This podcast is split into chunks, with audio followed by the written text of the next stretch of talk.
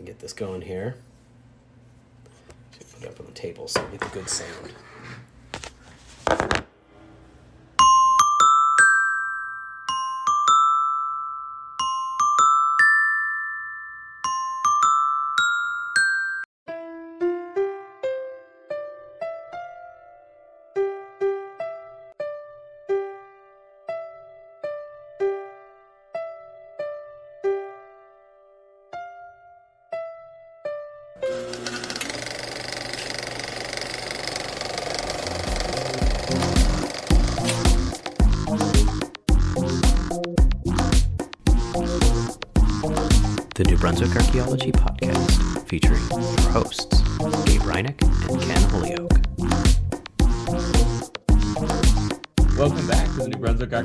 Podcast. I'm Gabe Hrynick, and I am in Trescott, Maine, and I'm joined, as I am every pretty much every fortnight, by Ken Holyoke, who is in Lethbridge, Alberta, where he's recently recuperated from uh, uh, an illness that caused him to lose his voice, thereby making the town of Lethbridge quieter than it had been in uh, what what would it be now, Ken? Would it would it be a full year?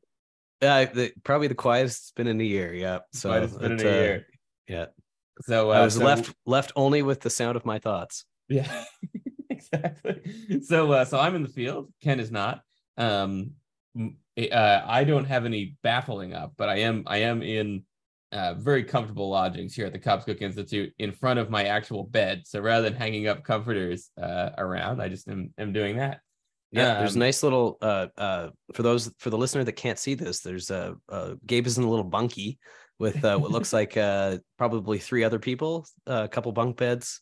Or do So you, is I- this the captain's chambers? I have been promoted to the captain's chambers. We we we used to um to to multiple bunk even the faculty, but then we got SSHRC and National Geographic, and I said, I think I've earned a single room, and so I am actually in my usual room here at 106, which is a great room at the Cobscook uh, Institute because it's got the the the the interesting double bed. So you can't tell this, but th- this is a double bed with a single bed above it, so you've got storage Yeah. for your pack.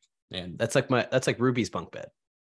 oh, fantastic! Yeah, Double on the bottom and then a single up at the top. yeah. Yeah. Well, I feel incredibly grown up, and and this is good. Um, we are sponsored as we are uh, every fortnight or so by the Associations of Professional Archaeologists of New Brunswick, and we have um, some exciting news. This is going to be a special episode.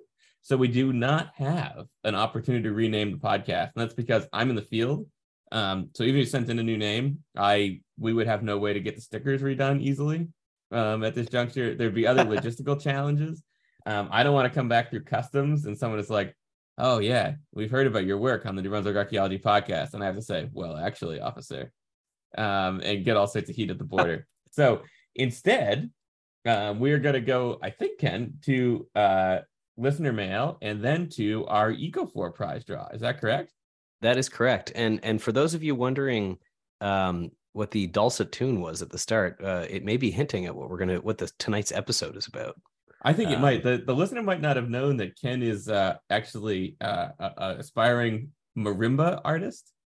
Um, I, don't think it's quite marimba. It's I think it's a it's a uh, a Fisher Price uh, xylophone. Yeah, yeah. Maybe marimba is the uh, the like the actual. Is it an actual xylophone, like a musician xylophone? Uh, I'm not really sure. Um, we maybe we could get a sponsor from the from a marim- marimba company.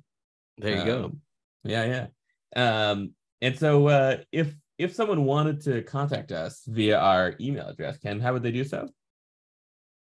Uh, they would send it to New Brunswick Archaeology at gmail.com. All and we word. spell that uh, in the sort of with all the A's. Yeah. So A R C H A E O L O G Y. So New Brunswick Archaeology, all one word at gmail.com. That's great. It's a good thing that wasn't taken. Um, the uh, someone in New Jersey about a week after we got that was very upset. Learn. I suppose, eh? Yeah, we, yeah. we do have to we do have to uh, plot out um a New Brunswick archaeology episode, but about New Brunswick, New Jersey. I think we that, should discuss this. Yeah, that that I think that's definitely coming in season two.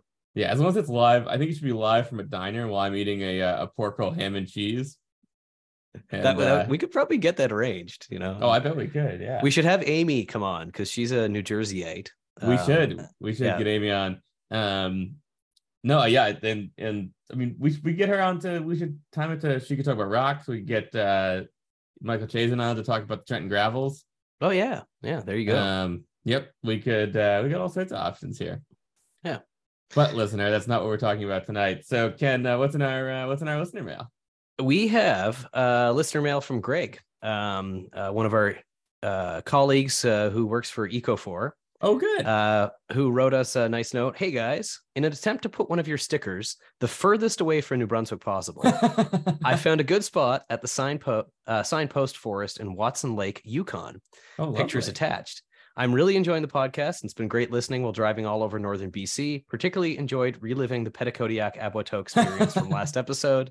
Keep up the great work, uh, Greg. And then he sent us a couple pictures, and uh, I'll share the screen. Oh, this is really cool. Actually, I'm going to share the screen for you so you can see this. Yeah, I'm Um, excited. Thanks. this looks like Greg. a place where people actually just stick things um, oh, cool. their travels. And uh, Well, so that's very neat. so he gave us a zoom in as well. So here we are on the signpost. That is cool. That is very cool. Great. Oh, we're in, oh yes, look at that. We're right on the the railing.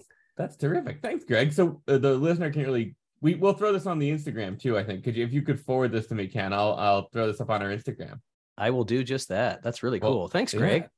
Well, yeah, thanks, Wow. Greg. And it was great seeing you in uh member two, actually. Yeah, yeah, totally. Yeah. Well, that's very Um, exciting. Yeah. Oops. Typed your uh trying to forward this to you and I typed your name in the subject Oh, yeah. line. That's yeah. The last name's hard to spell too. Ken Ken's squinting at this computer. It says H R. um. The Uh, and that's just listener- and that's it for listener mail for right now. Yeah. That's it for Uh, listener mail. Well, yeah, that's that's uh, that's very exciting, Greg, and thank you for that. And um, so I understand though, Ken, that speaking of Ecofor, um, we now have our first prize drawing, and Yeah. the listener who tuned in last week will know that um, Ecofor, which is an environmental consulting company that started out west but is now um, all over Canada and does a lot of fine work, a lot of great archaeologist work for them. Uh, very generously donated uh, a lot of swag for us to uh, redistribute. And so, um, and I believe our, our colleague Trevor Dow is actually in charge of redistribution. He's sort of sitting on this smog like actually right now. He's got it's it's he calls it a home office, but you know it's it's I think the genre is sort of you know Dragon's Cave. It's uh it's some literal magic cards. I think he's surrounded by maybe you know 800, 900, 1000 magic. Cards. Pretty good comic book collection too. Great comic book collection, and things like waterproof Ecofor backpacks, uh, some camouflage hats. I can't see the camouflage hats when he shows me them, but that's okay. Yep. And then um, It pairs well with your Alpine can that will be coming out here in the next uh next month or so for exactly hunting for the season. season. So you can right. fully disappear in the New Brunswick woods. That's right. That's right. And then in addition to that, um, the really the kind of uh probably the coolest piece of Archeo swag I've ever seen, which is they have custom Marshalltown trowels. Yeah. And so I which I didn't we're even know you could do. Yeah, I didn't either. I mean, they must have um they must have an in with the Marshalltown. Co- I got I got uh, a lot of grief once in a hardware store in Storrs, Connecticut, because I was outfitting the um uh university or the University of Connecticut Field School. So we'd gone in to buy a bunch of gear, and this hardware store had some kind of like deal that uh like that they were the official hardware supplier to the university, so you could only run the purchase orders through this hardware store.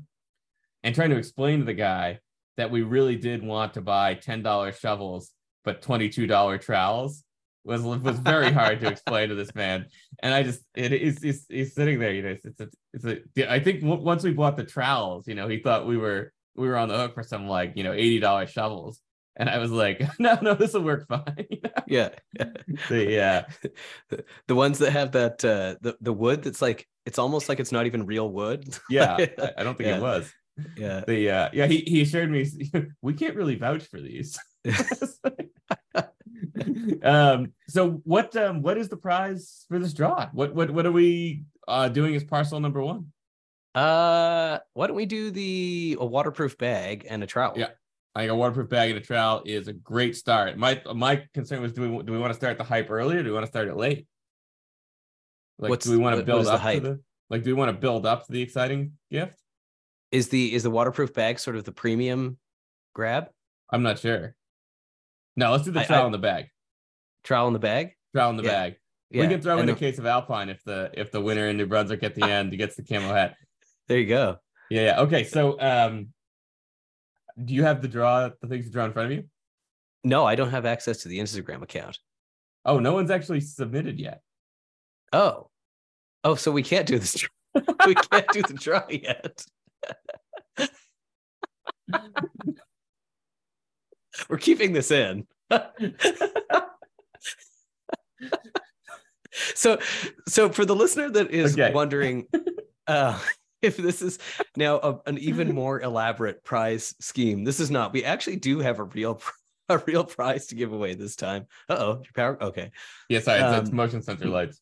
we do actually have real prizes like legitimate real prizes to give away. So, so if you do if you do follow the instagram instructions and and for the life of me i can't remember what we said we to do. I think it was It's a send bingo in a card, finished bingo card.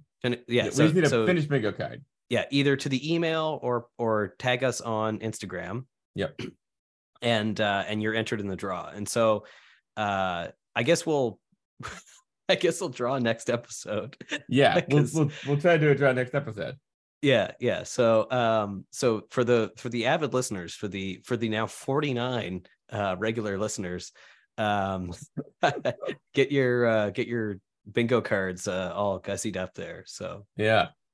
Well, um, this is going smoothly, listener. So um, so this will this will not be a surprise based on the last um the last interaction that Ken and I have had on here, which is that um we are reviewing the Dial of Destiny, and not only are we reviewing Indiana Jones and the Dial of Destiny, Ken and I have not spoken about Indiana Jones and the Dial of Destiny, and in fact, Ken has not spoken at all. That's we we've committed Ken so much silence about this that um we took his voice for five days, so people people didn't have to hear about Indiana Jones. it was called the the embargo that's Yeah, uh, yeah. Ken was embargoed. Um, and so I'll outline a little bit my experience. I saw this uh, on the first of July at. Um, I actually realized I hadn't been to the movies since before COVID. really Um, and and yeah, and I I I've told other people this. I may have told you this, but the I was in uh, West Virginia for much of the pandemic, and um, I I realized it, it was it's it is almost seven, yeah, and um, and there West Virginia has the highest uh, per capita number of strip clubs in this fair nation that I reside in, and they all were. It was like one of the uh, you know first business to get shut down, and so as a result, the signs outside of the strip clubs were basically like time capsules of strip shows from St. Patrick's Day. So so you could find out um, that uh, you know come get lucky at the uh, Golden Horseshoe or whatever. Um, but you the first few times you saw these, you you sort of thought they were maybe amusing is the wrong word, but they caught your eye. But after you've been you've been driving by them for like a year, you just didn't see them anymore. And that's what movie billboards became for me. So I just didn't really realize movies had come back. I kind of forgot. So I had to Google where the movie theater, I was in Manchester, New Hampshire at the time, where it was. and so I saw this at Chunky's Cinema Pub, which which is really weird. It's a sort of restaurant um, with rolling chairs that are old Lincoln town car chairs that have been put on wheels oh and you um you order from a like an app uh, on your phone and people appear with uh, various kinds of appetizers and drinks um while you watch this so uh, it, while you watch a movie so it's like a like not like staggered seating it's just sort of kind of like a Yeah. drive-in but Uh, indoors? yes that's right yeah. Huh.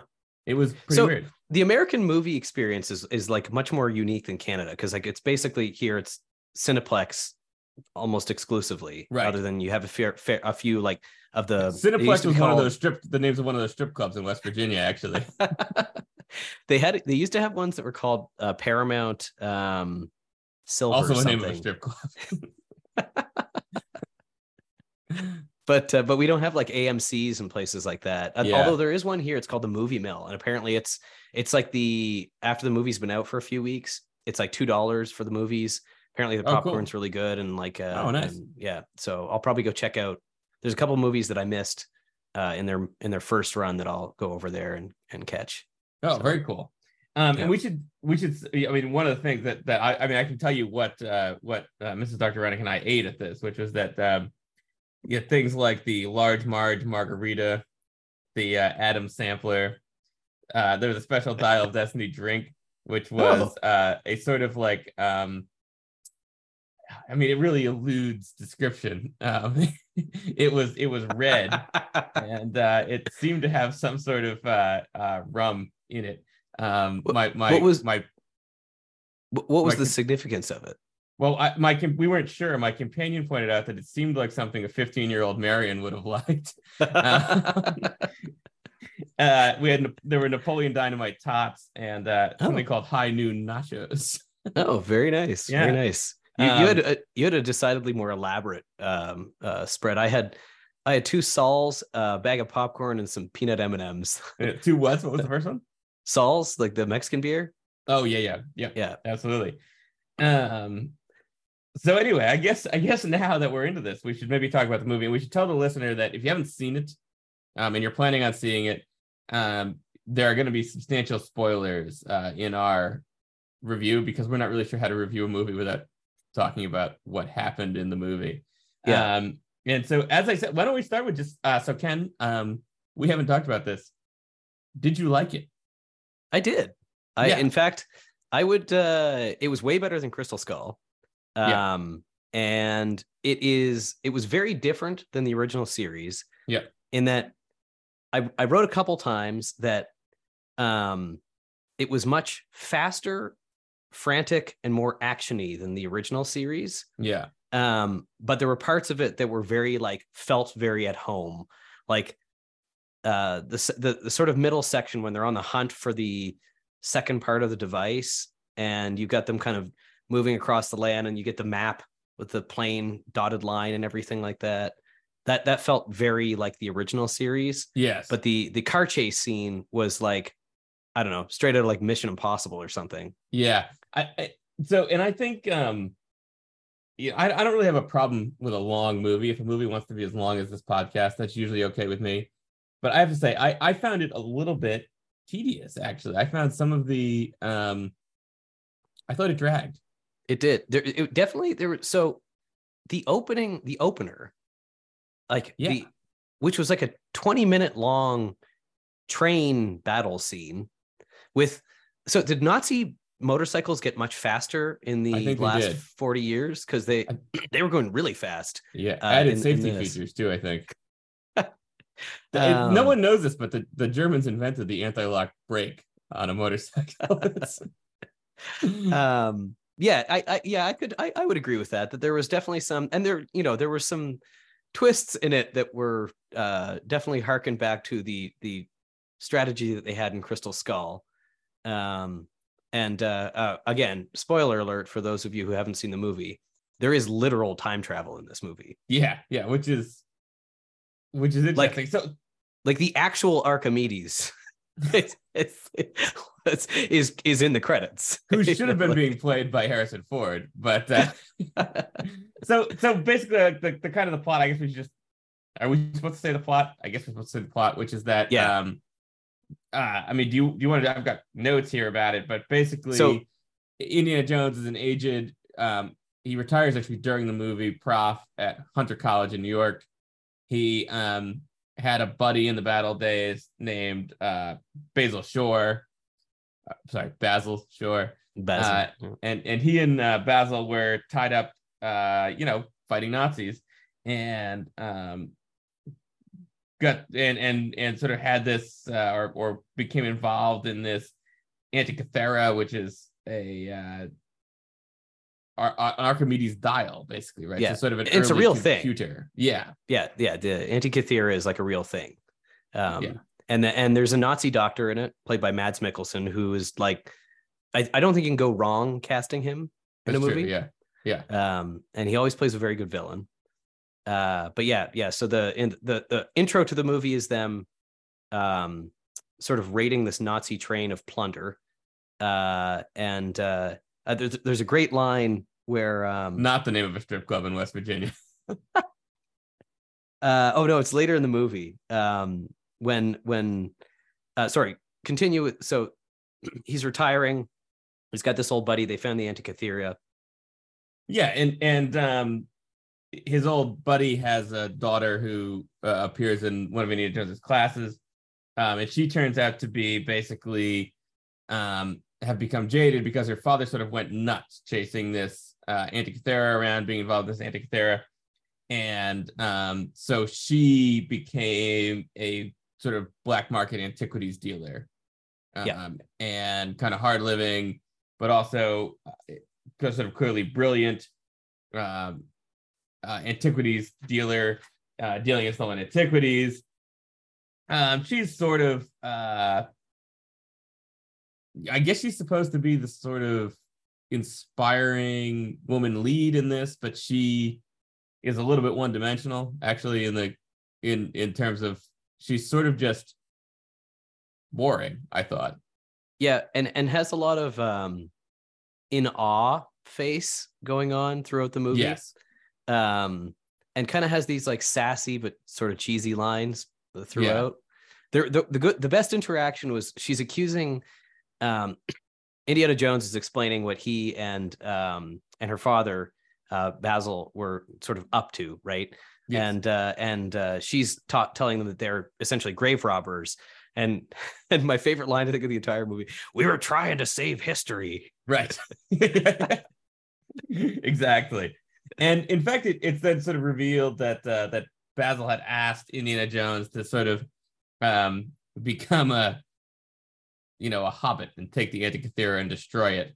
Yep. But Indiana Jones had actually just stuffed it in his rather large uh, lab at Hunter College in New York. Yeah. And Which was- uh, stored it under some some lance heads. Yes. Yeah. Yeah. Uh, yeah. One being the the lance that was used to uh, stab Christ. Right. That's the. No, that Cross- was the opening scene. That was that that was the knife that uh, that the Nazis thought they had that were taking to to Hitler. Oh, that's right. That's right. Um, sorry, my my notes here were a little vague on the on on which lances were which. Yeah. Um, so this this was not sort of like lost in the uh the the Antikythera had not actually been lost. Um, and there's there's this sort of this this character that the sort of bad guy Nazi is this Dr. Schmidt character, um, who teaches uh, is, is so is heavily involved in the U.S. space program, is purported to teach at uh, at Bama Roll Tide, and he um he And and and just so the listener knows that the the movie opens in 1945, sort of right. at the Yeah, end yeah. of the war, um, and then jumps ahead to what I think is must be 1969 after the Apollo mission has been uh, successfully back from the moon. yes yeah so it's, it, it's a ticker tape parade for the so we actually probably could find the date that the uh that the movie opens on We probably could, and um, but in fact, it's probably more fun to leave that to some some errata. You know, you can write in, let us know. Um, and uh, and oh, and, and I guess one of the other themes that emerges is that Indiana Jones's son has been killed in what one assumes to be uh, the war in Vietnam. Yeah, and a very convenient way to get rid of Shia LaBeouf. Who who doesn't need a convenient way to get rid of Shia LaBeouf, right? Yeah. Um, and that uh, that has also resulted in disintegration of Indiana Jones's marriage to Marion. Yeah. Um, so he's he's a he's a kind of an alcoholic. He's drinking scotch. He's got a crappy apartment. Um, he he's does, he yelling at- does- he's yelling at hippies playing the Beatles. Yeah, I, I actually have a note here that he also finds Yellow Submarine annoying, which it was good to see a negative portrayal of Yellow Submarine. I thought uh, in in the uh, it's it's signs that that not all was really well in the '60s, and um, so anyway, so this all kind of happens, and they end up just basically chasing this thing, right? There's um, Dr. Schmidt. Um, is actually is- Jurgen Voller. Mhm, that's right. Um, and there's also an entanglement with the CIA, which doesn't make a lot of sense. No, they they kind of set up a character, uh, Mason, who's uh, this uh, CIA agent, and it wasn't clear if the CIA was paying Voller to go find artifacts or something like that. But anyway, she she appears to be this agent that's going to play a key part of the movie. Um, and then she's just shot in the stomach and left on a plane at one point. Yeah. No, I mean, it seemed like uh, I looked this up and and uh, I thought it was called the the bechamel test, but it turns out that's just how you decide if you've if you've properly thickened a cheese sauce. But whatever that sauce is about about having, uh, sorry, that t- test about having you know adequate uh characters. Like someone had read the Wikipedia article and had been like, oh, I know what we'll do. Rather than having meaningful women characters, we'll just add one with propensity for violence to get shot. Yeah, it didn't make a whole lot of sense. Um, what is it? They're the um, MacGuffin. Is that a uh, like a character or an object in a movie that just doesn't have any purpose? Well, I think it's got the purpose is that you're chasing it, right? So like the Maltese Falcon, the, the Falcon is the MacGuffin, right? And I think in in this in the, I mean I think in this one the Antikythera is is, is the, is the MacGuffin, MacGuffin, right? Yeah. The uh and uh and um so anyway, so so so, so the Antikythera is broken in half by Archimedes apparently, you know, uh 2000 years ago. Um and so uh the half that that uh, Dr. Jones has in his possession, um the other half is being held by um it's it's hidden somewhere and there is a key to finding it uh, that they have to go through an arms dealer in Morocco. In Morocco? Right? Yeah, at the um, um, at the Hotel L'Antique, which um which if the listeners should know, I think that's also the, the site of the 2026 ESAF meeting. Oh, there you go. Lots of scimitars, guns, antiquities yeah. dealing. yeah. Um, so we meet Teddy there, who is uh uh who is Helena. He's like short round for modern. He's, yeah, he's he's short round of of today. Um, and they there's a what are those? Uh, they're not rickshaws. The three wheeled um cars that they drive around. Oh, um, oh yeah, In- Indiana Jones names it. It's something like a tut tut or a tut tut. Yeah, yeah, that's yeah, what they yeah. are. Yeah, yeah, yeah. So um, there's a really elaborate chase scene uh, throughout the streets of Morocco. Um, and uh, and then essentially they meet up with Antonio Banderas, who's a character that when he first appeared, I was like, are we supposed to know who this guy is? Yeah. Um, because Indiana Jones sets him up like an old friend, and I was like, oh, is it gonna be remember the the boat captain from yes. Raiders of the Lost Ark? I was like, it's gonna be that guy. Yeah, but no, it's too. it's Antonio Banderas playing a Spanish boat captain that off screen he and uh, Indiana Jones had a great relationship in the past. Yeah. Um, but um, he's a diver, and so they need but, to go but to like a ship. very weird form of diving. Uh, a frogger or something like that. Oh, look, they have these like tubes that they. It's not like a scuba system. I, but I think that might have been how scuba used to work. Oh, interesting. Okay. Yeah. Isn't we may have just like eroded ourselves. Frog diving or something like that. Yeah. The, the, Indiana Jones describes him as like the best frogman in the something or other. Mm. Yeah. So, um, so the frogmen, uh, so Jones and uh, I can't remember what uh, Antonio Banderas's character's name was, um, boat guy. Um, yeah, yeah. And we'll call him Helena Captain Banderas. Head to the off the shores of Crete. Is it? Yes, that's right. Um, to head to the wreck of the ship that the original Antikythera was found in. Yes. Um, but to go deeper uh, to the second part of the wreck to get the map to the second half of the Antikythera. Mm-hmm. Yeah. And uh, so the bad guys show up again. Um, the the ship blows up. They get away.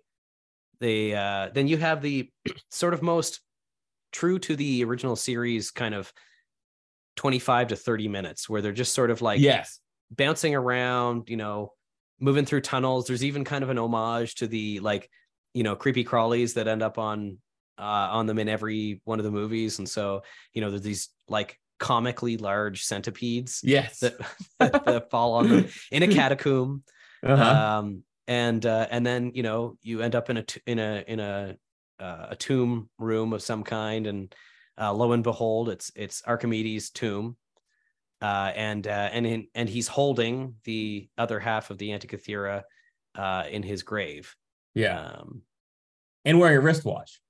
and wearing a wristwatch. And that's where we get our first hint that the Antikythera, as Basil Shaw had thought, was actually a time travel device. Exactly. And and I will say that that's a, a hint that somewhat sailed by me.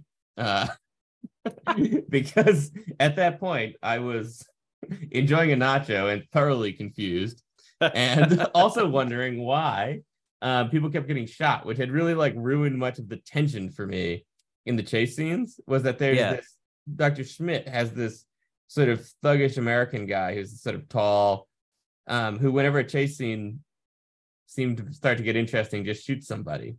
Yep. And and that didn't do much for the dramatic tension I felt. Um, this is when one of those scenes where the the CIA agent is swiftly eliminated. Yeah, exactly. to cut off that part of the plot. yeah. Um, Um, at some point here, Sallah reemerges. Yep. Oh yeah, that's right. Yeah, Sallah. Um, but sort of in just like he's come to America and Indiana Jones arranged for it. Um, and so his family have moved to America. Uh, he's definitely wants to come with Indiana Jones, uh, but uh, uh, Indiana Jones just basically tells him no. That's Um, right. And, And uh, it- John Rhys-Davies' accent um, uh, was much more strongly British than uh, than it was uh, um, in the in the previous movies. It's true. Um, and, and actually there's a theme here that that uh, I, I think we can explore a little bit later after we've done the synopsis, which is there's a there's a quote here uh, that's actually from kind of late in the late in the movie, but um, Sallah describes his grandchildren it describes his relationship with his grandchildren as he wants them to understand their history, what it is to be American and Egyptian. And so we get, I think, a sense of an anti-nationalist theme here that I'm going to want to explore uh, oh, after we've after we explore this. The uh, you got you got a little bit deeper than I did in the. Oh uh, yeah, yeah. But anyway, but also you know something about the power of archaeology. I think about um Yeah. about about history. and so in in the real archaeology world at this time so one of the things that i thought was interesting was there was a line in here where um uh jones says something about archaeology is about proving um what it's about that it makes it a science That's right? funny. So- Actually, I have this and- circle in my notes. He says this to and- Basil Shaw. He says, "quote Proving it is what makes it science." End quote. yeah yeah, and yeah. so i and i and at this time was sort of the early days of processual archaeology right so Yes. binford's archaeology and anthropology would have come out like seven years before So yeah, 62 or so- so 64? Sixty-two is one of the key ones, and then sixty-eight, I think, is one of the other key processual statements from Binford. yeah so Yeah. so you know jones is a classicist who probably was not super influenced by this paradigm shift in americanist archaeology Yeah, but yeah. he they drop a line in there that could be construed as maybe you know the old timer was uh was being influenced by uh by the Yeah. by the changes in in uh in uh theoretical orientation in, in Yeah. americanist archaeology at the time I mean, my note here says in the marginalia where I have that circled um, that uh, processionalism contrasted with uh, Nazi. Uh, what does it say here? I wrote in cursive in the dark. Oh, contracted with Gustav Kossinna, who is the, the, the famous Nazi culture historian. Um, Oh. which which uh, that's also a theme I'm happy to return to once we're once we're done here. I, I I thought some about this. That I think there are like a couple of key defenses of this movie, but also the whole Indiana Jones operation, I think, which often gets a negative rap from archaeologists. Yeah. I- and and it's yeah about- it is, it 90% is incredibly hard to write in the dark i i also discovered that It is, yeah. I, I'm not always like on the line of my legal pad here. no no okay, so so I think we're at about the same um place here, and then so the sky so- has opened up Yeah.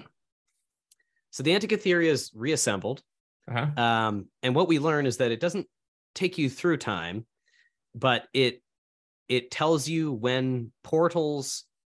Um, how do they refer to them? Uh, I don't believe in magic, but a few times in life I've seen things. Is that the phrase? Oh yeah, yeah, that's that is a good line. yeah, yeah. Um, but uh, but yeah, so the Antikythera points you to when these like sort of space time rips happen, um, and you can exploit them. Uh, Mhm, they are in the air, so you need a plane to go through them. mhm. Um, and sure enough, the the whole gang flies through them. So Jones is in a plane, uh, and then the Nazis are in a Nazi plane. Yes, uh, and uh, so as they, they would be.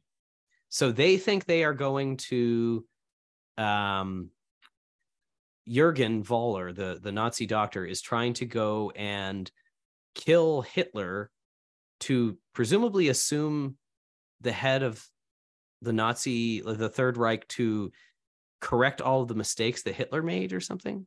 Yeah, I, I, that's my understanding is that he is planning to assassinate Hitler to take over and make better decisions in his view. Yeah. Um, better tactical decisions. Um, yeah.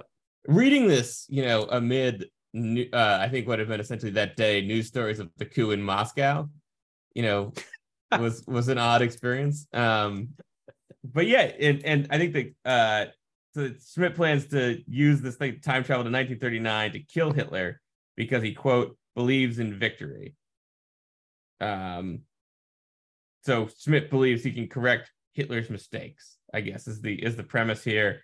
Um, and there's some exciting stuff at the airfield before this where Teddy, uh, the sort of short round S character, um, kind of chases Schmidt's plane in his own plane, which he's stolen. Yeah, yeah, because there's this scene when you first meet him that he's practicing how to fly a plane on like yogurt containers or something. I think so. Yeah. Uh, the other thing we missed is that we prefer to mention Indiana Jones has been shot. Yes, that's right. Yeah. Yes, uh, that which yeah. which is a, which is a remarkably unimportant plot. Yeah, he's moment. the only person that takes a shot and doesn't die. Yes, yes. But he had been shot earlier in the movie too. In fact, Basil shot him in the hand. Yeah, that's right. in a yeah. yeah. Basil is not so, a great uh, sportsman. It turns out. No, no. As I think so, many men named Basil are, but this one is not. so, do you know what's funny though? Is the actor who played Basil? Yeah. Played a Nazi doctor in um in the Marvel movies. Oh, is that right? Yeah. Yeah. Oh, I did not know that. Yeah. So so anyway, um, but it turns out that they have not accounted for continental drift, which of course Archimedes would not have known about. Yep. And as a result, instead, they somehow end up at 214 BC at the siege of Syracuse. because of continental drift. exactly. Yeah. I mean, so that look, Ken, I, I'm in the field. I spent all day surveying in the hot, hot heat. I thought to myself, oh, here I am, the siege of Syracuse. and so, for those of you who are not familiar, siege of Syracuse was basically the Romans were storming the city, the Hellenistic city of Syracuse, um, and uh, uh, Archimedes, the famous sort of like mathematician inventor of of ancient Greece, um, had all these sort of war machines that they defended the city with. Um, and uh, uh, my understanding is this was a vit a victory for the Greeks, wasn't it? Well, I think it's complicated. Archimedes gets killed, doesn't he, at the siege of Syracuse? Uh, like like in, in at the real siege of Syracuse. He he may have. So this is during the Second Punic War as well. Um, I, I love that you added that, and tell, looked at me as if you expected I had something to add about the Second Punic War. I'm currently quickly scanning the Wikipedia page here. Yeah, yeah. That's something I haven't read about since uh, probably my second year of undergrad. So yeah, I mean, I um, thought the um, Siege of Syracuse referred referred to a 1989 college basketball game. So you can imagine yeah. my confusion.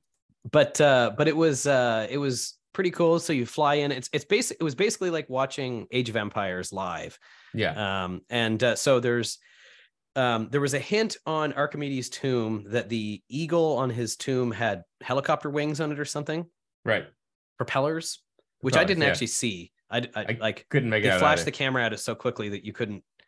Uh, but uh, Helena, I was crunching on a nacho when that happened. I think.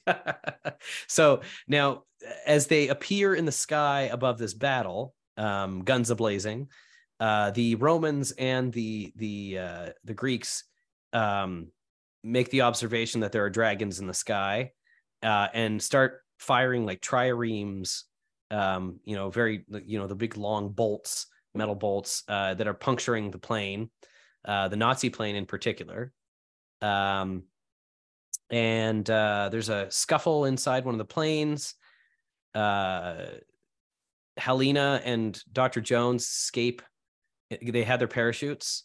Mhm. Um, I don't know if you know that internet joke. No. It's okay. They have their parachutes.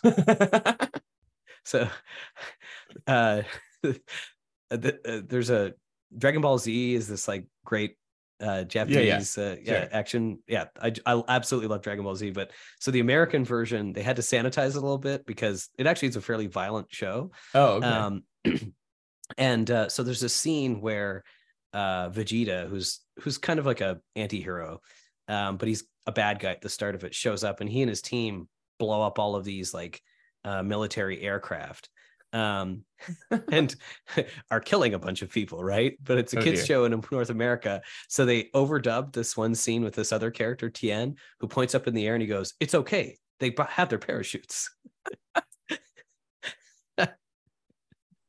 yes. so jones had his parachute Good. um, but but at some point in in this scuffle, the Nazi doctor gets pushed out of the plane, right, or killed. Uh, no the pushed out of nazi doctor doesn't die right away. So where does the Or maybe watch? he does. I Archimedes ends up with with a watch from yeah he the crash lands. So the nazi plane crash lands Okay, and then jones's plane gets speared by or they were on the nazi plane right, had they they'd been taken captive maybe that's what it was that's right. So whose watch? yeah so it? they it's it's the nazi doctor's watch it is Smith's watch. Okay, yeah yeah because they show his like burned face Um, Right. and then archimedes kind of strolls up casually uh and takes the watch off his wrist right.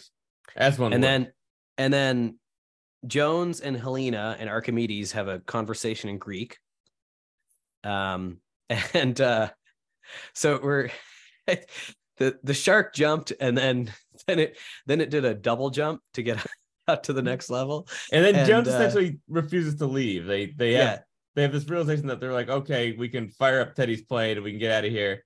Yeah. Um, to fly back through the rip Yeah, but Jones is Yeah. like, well, this is this is where I actually want to be. He's it it it, it cannot really be uh overstated that Indiana Jones seems to be rather unhappy in the world that he otherwise inhabits. Yeah. And so it's become very exciting to see um Archimedes.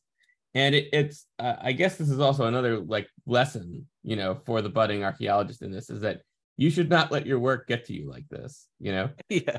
Um you should you should uh remain uh you should try to take care of yourself. I think it's in many ways this movie's about self-care. It is. And and and you know, some of the most honest moments of this is that uh Jones has gone through a divorce and he's an alcoholic, which I think characterized a lot of archaeology uh in the in the period between 1950 and probably up until about 10 years ago. Like I mean, yeah alcoholic alcoholism is still rampant in the discipline. Um, but I think collapsing marriages and and uh extramarital affairs and all this other stuff I think are less prevalent, but uh, but certainly the aspects of being an alcoholic and and finding yourself in a divorce, uh, I think is almost maybe an academic, uh, you know, stereotype, but one that's based in fact.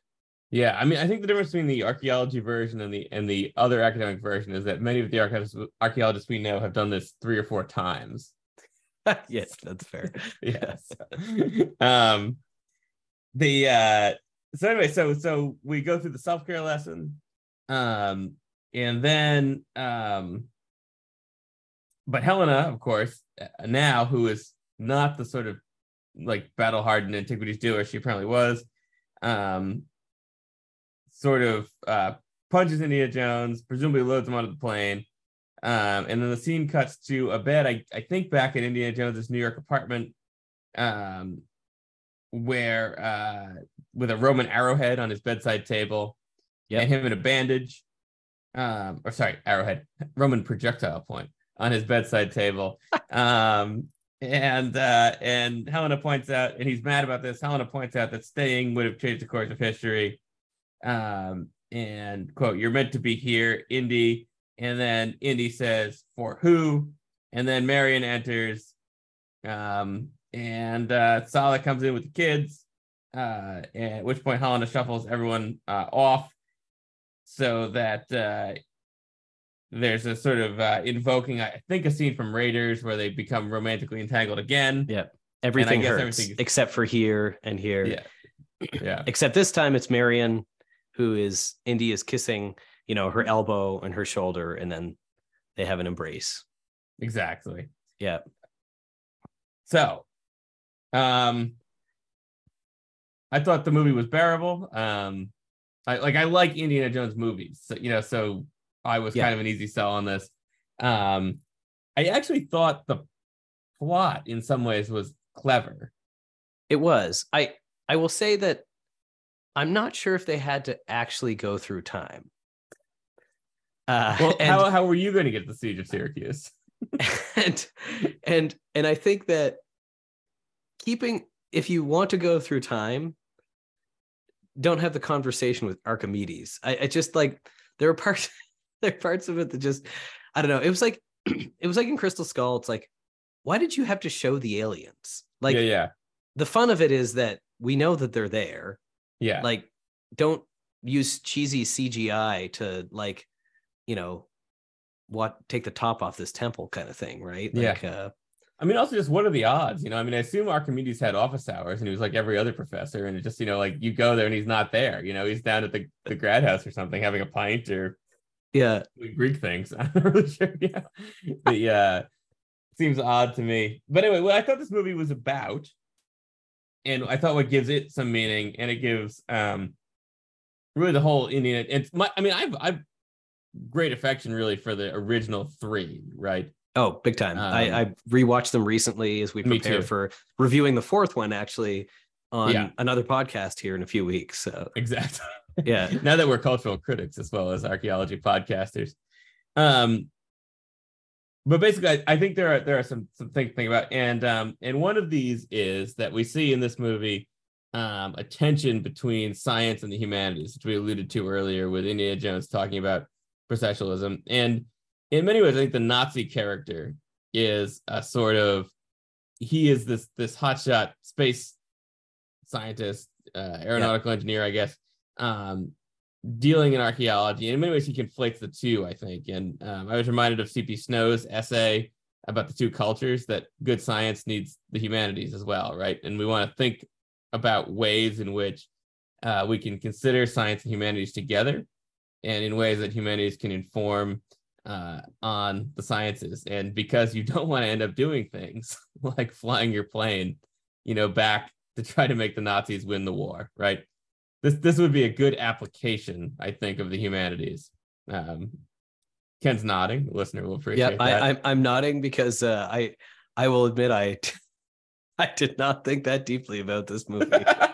and the second thing I think it's a commentary on is um on well Nazi archae- archaeology in fact. And so um there was this uh when I took uh uh Brian Robinson's theory class at the University of Maine we read I think as many people do in like a 5000 level theory course uh Bruce Trigger's book about it's called the history of archaeological thought. And um one of the interesting sections in that book is the chapter on culture history. And so we don't need to like get super bogged down in what culture history is or what processualism is, but basically in this one, processualism in the coming into the 1960s was a turn towards scientific approaches to archaeology. And that's ushered in by a variety of things. Um, it's ushered in by the 60s themselves, but it's also ushered in by all sorts of new analytical techniques in archaeology particularly radiocarbon, a proliferation of radiocarbon dating. And the idea was sort of that we could start to make general laws about humanity. We'd have all sorts of understandings about how humans work, you know. Um, and this would be a replacement in some ways for the paradigm that had dominated archaeology prior to this, which was culture history. Culture history sought to put things in order. It's sought to basically kind of do things like divide uh, places into culture areas, figure out uh, who was where. Yeah, Uh, the, monic- what- the moniker that's given to culture history is pots. Pots are people. So you know you have or had the beaker culture. Yeah. Yeah, yeah, yeah. Um, which is, in fact, this turned out to be true that archaeologists had to keep doing culture history anyway, right? Yeah. And so we Yeah. can we can say that reflectively. But anyway, Trigger, um, who is a great archaeologist, uh, Brian thought, and I mean, I kind of think, was really unfair to culture history. Trigger was not was a materialist, I think, but probably would not have been described as a processionalist. Uh, Trigger's a Canadian archaeological theory um, guy and was a Marxist. Um, but he equated culture history with Gustav Kossinna, who was a Nazi culture historian, uh, archaeologist. And I think we can see real uh, nods towards Kossinna in this movie, and in fact, in some of the earlier movies involving uh, Nazis. We see, so for instance, one of the critiques that archaeologists often level at the Indiana Jones franchise is that you know, the movie's a little looty, right? You know, some people running around. Yeah. You know, it's not a lot of excavation. Um, and we see that the Nazis are really obsessed with items, right? You know, Ken and Ken mentioned that you know pots are people or points are people. This guy Gustav Kossinna, who uh, was sort of uh, this, this German archaeologist, he only conducted one excavation. You know, he's not really a field guy, right? Um, and he was really interested in archaeological cultures uh, as unified ethnicities. So he would have thought about um, various kind of culture groups as actually representing ethnicities. Um, and he used this to argue that there was a national German identity and therefore that there was a historic right to lands in places like Poland and in Czechoslovakia. So you can kind of see where this is going, right? Yeah. And um, and he had a diffusionist model of culture change, and so he believed that advanced, um, and he framed that in very racial terms. People diffuse their traits to people who are less superior. And so he thought, as a result, Germans in their history had really built up culture, while the French and the Romans, who were inferior, again, we can see, you know, some obvious kind of uh, ways that this might have inspired and been involved in Nazi ideology, destroyed culture. And so uh, this became important because even though Kossinna died in 1931, his take on all of this became important in the Nazi school curriculum. And so, in Trigger's view, um, Kossinna wanted to show that Germany was, quote, the homeland of Indo European peoples and the center of cultural creativity in prehistoric times, while the other uh, Indo European speaking people had moved off and interbred with allegedly inferior races. The Germans alone had preserved their racial purity and hence the full powers of creativity. And so this fits in Trigger's uh, understanding within the goals of what would be a nationalist archaeology. And so, in many ways, I think actually these movies are anti-nationalist, and and that's a point maybe we'll discuss in a minute. And that he thought this was to uh, bolster pride and the morale of nations or ethnic groups. Um, it's probably strongest, Trigger says, amongst people who feel politically threatened, insecure, or deprived of their collective rights by more powerful nations or in countries where appeals for national unity are being made to counteract serious divisions along class lines. So he has the little Marxist line at the end. So, anyway, that's my defense, I think, here, which is that I think that this whole series, even though it's focused on objects, what it may be about is the importance of the two cultures working together and a response to um, a very particular Nazi brand of nationalist archaeology. Sorry, I've slightly filibustered here, but the uh, that that was um that was my take on the movie. That uh, well, and that's uh and that that I think uh I think that sums it up. That's uh I, I had some notes about whether or not time travel uh uh you know whether they're they're traveling back in time was uh how they how they're going to solve this you know creating new timelines loop that they did, or if oh well, let's let's go to that. Or if, or if they had always been. Uh, so Archimedes makes this line that you were going to come anyway, or something like that. I can't. Oh, I, yeah. I and uh, so yeah, they make a statement basically. About, you were always going to meet me. He says you were always going to meet me, right? Yeah. So, um, in this timeline or the, the way that they're approaching time travel in this regard is that it's always going to happen that they travel back the way they did. And so the reason they see the propeller on Archimedes' tomb in 1969 is because they had already been back in time. He had a watch because the events of that day had already happened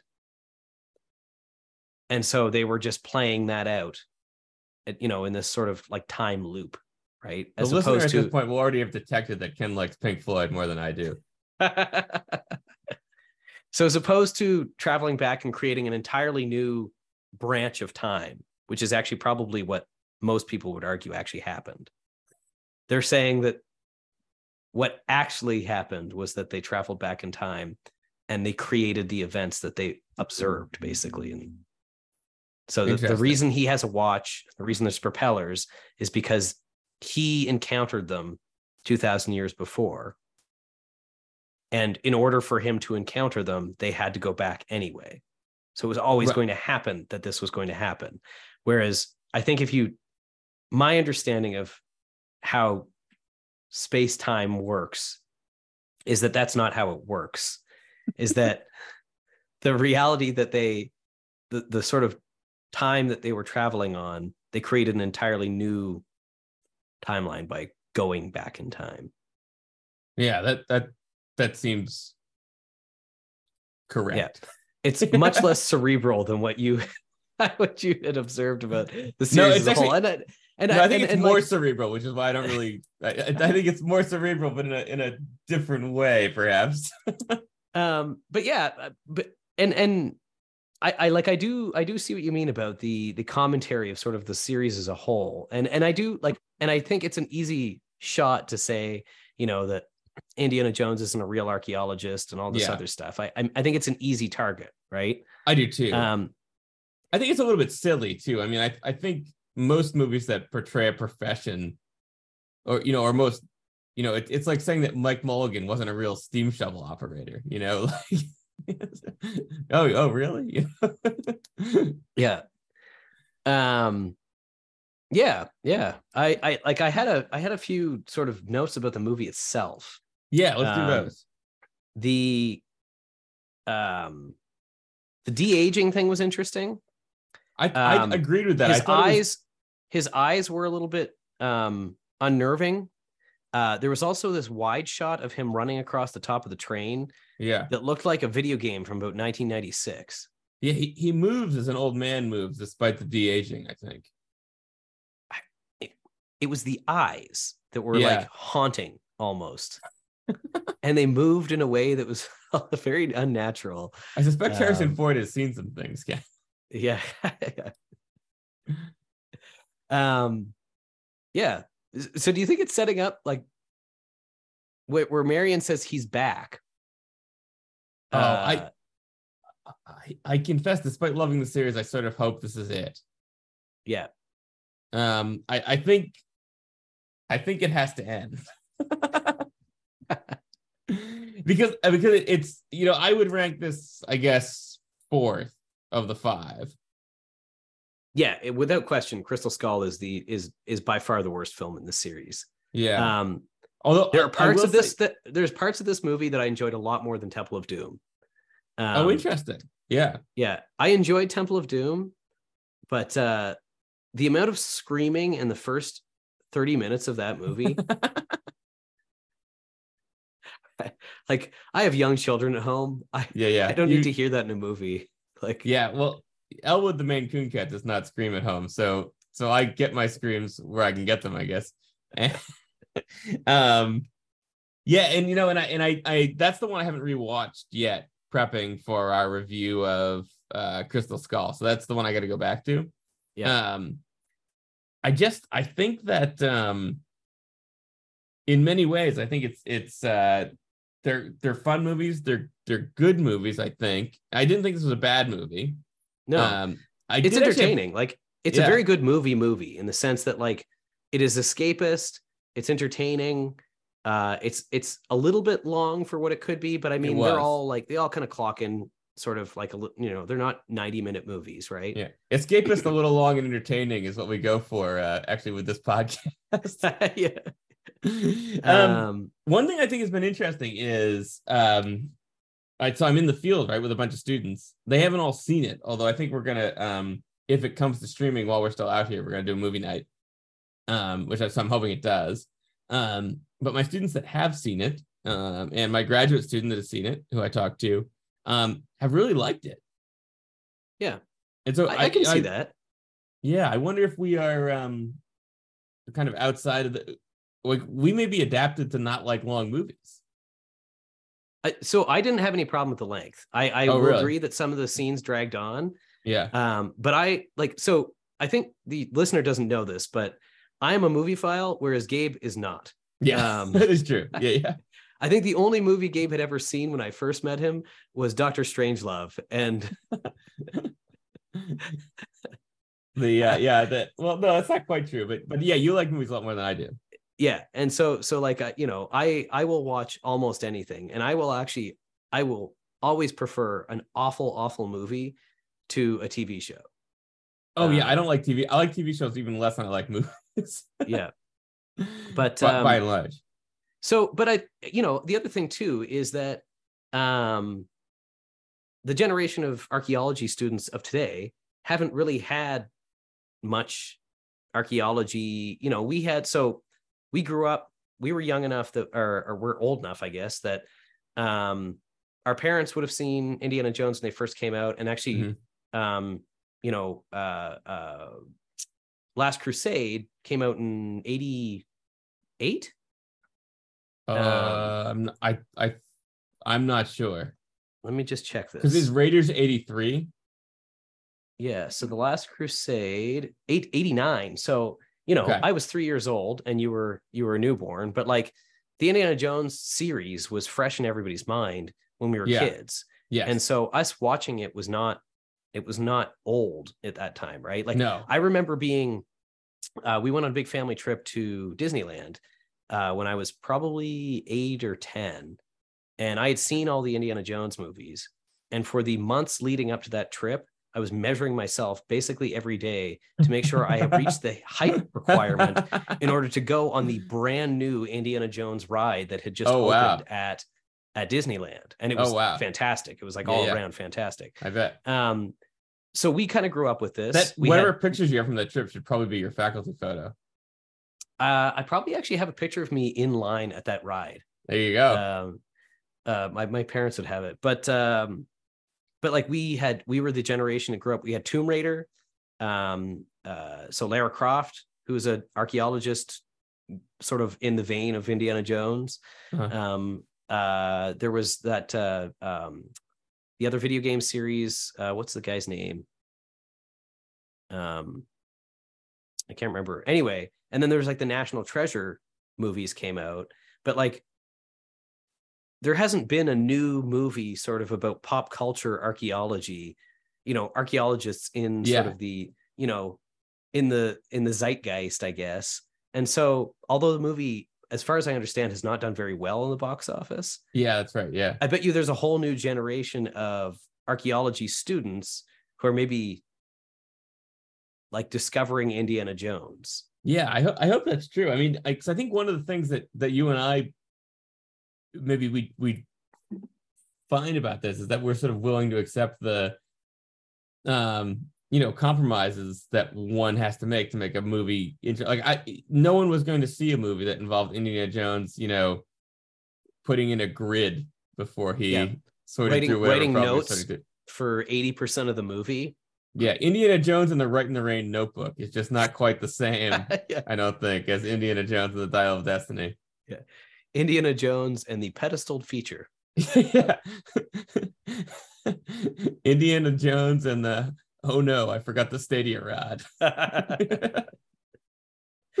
um but yeah yeah i mean like critiques of these movies are are valid right um Sure, and they you know, are, and we, and we shouldn't be too comical about it, probably. yeah and but like but we can also like i think an archaeologist can enjoy indiana jones um as like the escapist fis- fiction of our discipline as opposed to like being concerned that it's shaping the narrative like i think there are there are much more dangerous pseudo archaeological programming out there like netflix's uh ancient aliens or ancient Sure. apocalypse or whatever it's called that are you know i think having a greater impact a- a greater negative impact on archaeology in north america at least uh, Yeah. than any indiana jones movie is going to cause Yeah, I think a key distinction is that Indiana Jones is not, in fact, digging real sites. no Yeah, no He's also and I like think- sort of a quasi superhero. Like yeah. And I think to pull this back just even a little further than my earlier comments on on being anti-nationalist, Indiana Jones is anti-Nazi, and I think we can we can all be on board with that. You know? Like that's, that's the other thing is it's like yeah, alarmingly, you know, this is not a, a stance that all uh all, all of your countrymen take these days. Like yeah, yeah. Ken, says from the confines of Alberta, you know, right? yeah. it's a notorious bastion of yeah the um but yeah no i mean I, and and i think uh, you know i think the world could use an anti-nazi movie right now i like i don't Yep.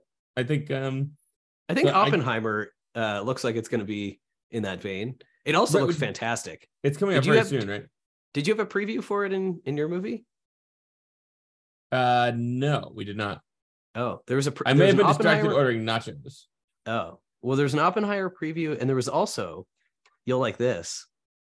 It's a preview for the new Hercule Poir- Poirot movie. oh i did see that one yeah Yeah, yeah, Yeah. It's a, it's like a thriller Halloween themed thing. Yeah so just to, to tie this into actually to hercule poirot uh, it was one other thing i thought about which was that so agatha christie uh was married to an archaeologist Oh, really? and so many of the Poirots actually deal kind of obliquely with um, archaeology. And when and when Nadine and I were talking about um, the movie afterwards, one of the things we were we were talking about is that there actually are some very good uh, portrayals of um, archaeology in uh, both Agatha Christie's books and in the movie versions with David Suchet playing Poirot that articulate with archaeology. Oh, Um, I did some- not some- know that. yeah, I mean, often kind of as sort of ambiance, you know, but but Yeah. that are very good. Um, and she actually wrote a memoir called "Come Tell Me How You Live," um, which is about her going in the field with her husband. No way. Um, and it's it's one has to say not very good um, compared to her other stuff. Uh, it's it's I think it's just it's not very revelatory about her, but it is funny and it is interesting. Yeah, I I've Um, never read any of her stuff. I've actually never read any of the uh, Poirot books, so I'm I'm I've engaged with Poirot from the uh, Kenneth Branagh depiction. Ah, yeah, yeah. Yeah. Um, but I was thinking we should actually we should uh we we could even mention on the um when we now that we're movie reviewers that uh there there's a number of opportunities there for the screens of the Stone Age folks to Yeah, yeah, there you go. And, and, and we should highlight them again. Uh, Screens of the Stone Age. If Yeah. you're looking for like uh, sort of archaeologists and, and bioarchaeologists doing reviews of archaeology movies, if there are other archaeological themed movies that you're interested in, uh, they've got I don't know, it's like 50 episodes now or something like that.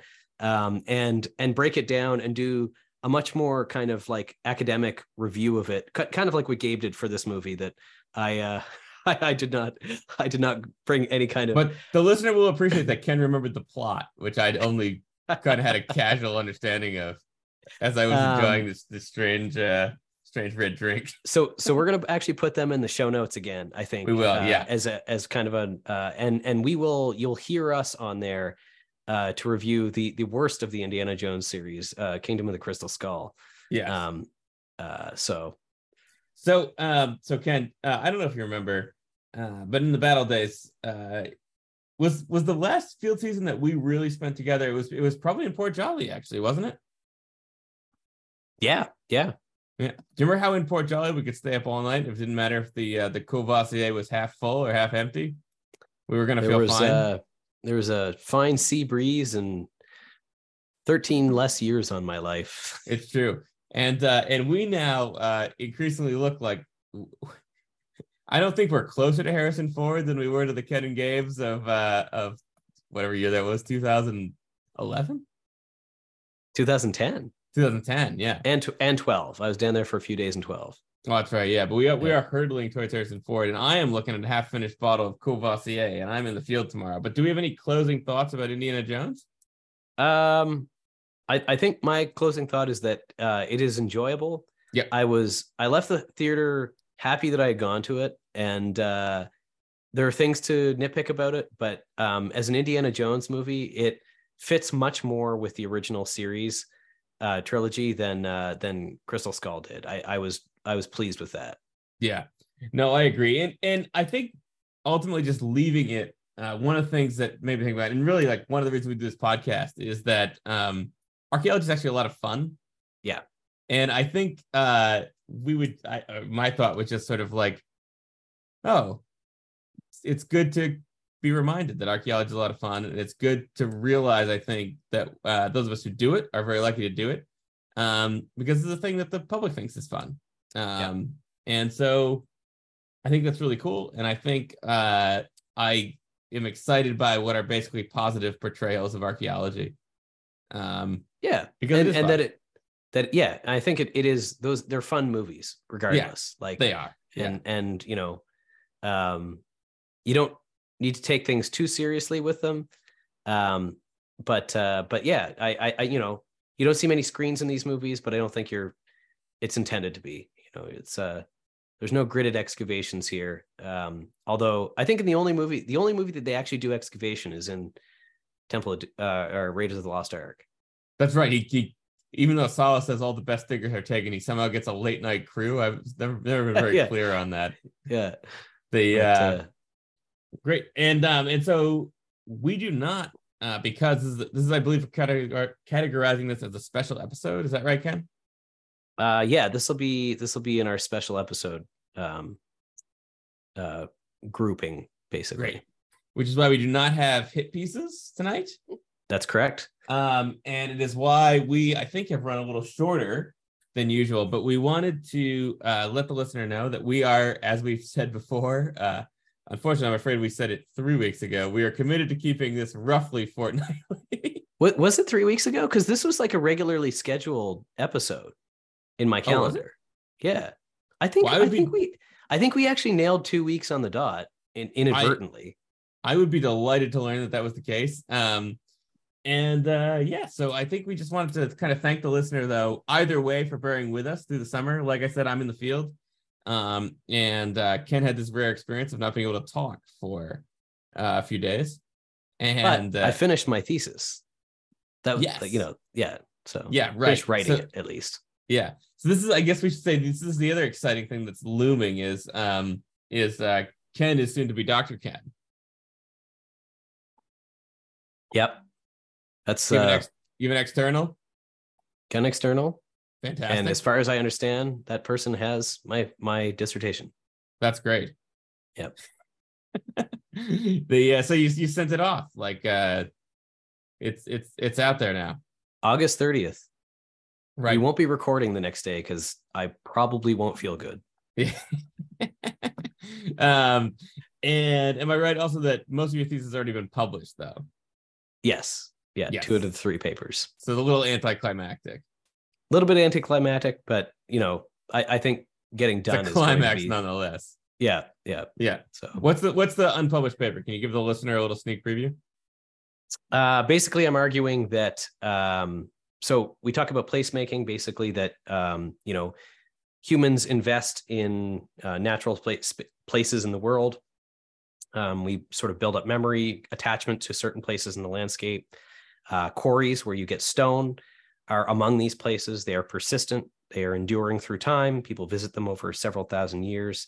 Um, and i'm arguing that when you extract stone from those places and you make stone tools out of them and then you share them exchange them or trade them through uh, with partners and and friends and neighbors and allies and that kind of thing. And you see the distribution of this material. Um, effectively you are participating what i would i what i'm calling portable placemaking. And so taking a piece of that place with you um, and that the stories and the uh, memories and the history of that place are are being brought along with that stone. And so um, that is that is the argument in that paper. And so i'm i'm focusing on Washademoak Chert from Belyea's Cove on Washademoak Lake. Um, and I kind of track it through time and space over 13,000 years, basically. Yeah. Well, Ken, uh, like Indiana Jones said, proving it is what makes it science. Uh,